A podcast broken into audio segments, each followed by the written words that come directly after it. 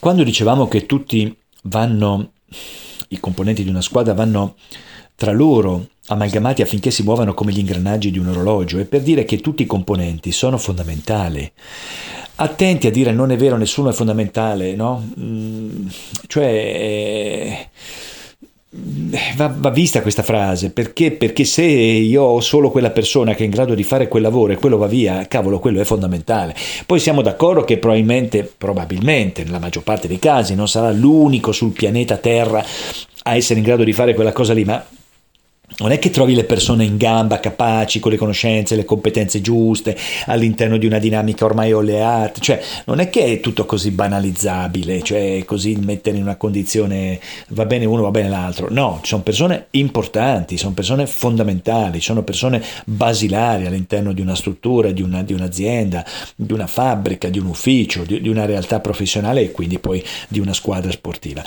Per cui le persone vanno ben amalgamate, sono importanti, alcune più importanti di altre per il ruolo e le conoscenze di cui dispongono, non a livello di esseri umani.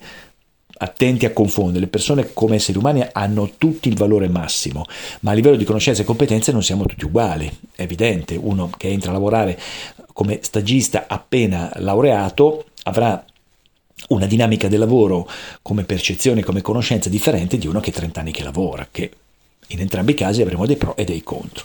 Quindi vanno ben amalgamati fra loro, sincronizzati come componenti appunto di un motore. Nessuno può fare da solo, io esisto perché esiste l'altro, quindi esiste lo skipper, esiste eh, il progettista, esiste quello che ha mh, cartavetrato e sistemato bene eh, la barca affinché possa essere perfettamente in grado di solcare le onde del mare, eh, insomma tutti i componenti devono andare tutti in un'unica direzione, che è quello dell'obiettivo e del vincere. Ricordiamoci che la responsabilità è personale. Ecco perché ognuno nelle sue posizioni, ruolo ben chiaro e definito, sa che è portatore di quell'azione che compie e quindi ha la sua responsabilità.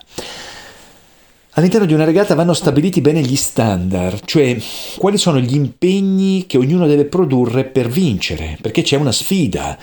Siamo in una competizione, uno vince, uno perde. E quindi io bisogna che vinco, perché se non sto in piedi con l'azienda, se non porto fatturato a casa, se non faccio più di quello che spendo, se non faccio attenzione ai miei comportamenti, se non faccio attenzione a come rispondo al mio collega o al mio cliente esterno, se non impacchetto bene quello che c'è da impacchettare, non lo produco, non lo analizzo, a seconda di quello di cui ti occupi. Insomma, per dire, indipendentemente dal ruolo che agisci, il tuo ruolo diventa all'interno di un insieme di ruoli, all'interno della tua squadra, fondamentale. Ecco perché bisogna stabilire degli standard quanto vogliamo alzare l'asticella, a che livello vogliamo andare. Ecco che la collaborazione diventa la chiave per aprire le porte del successo alla squadra, lavorare insieme, collaborare.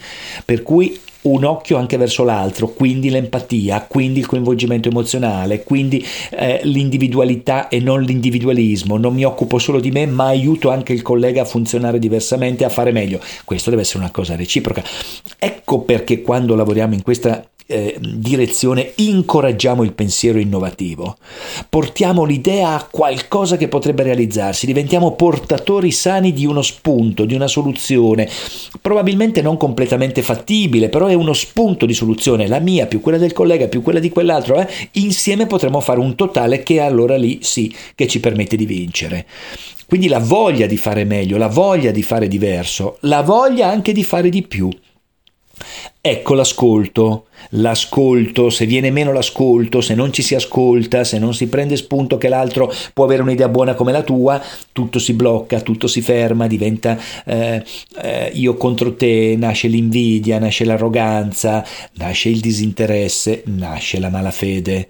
Quindi preserviamo la qualità dei rapporti interpersonali.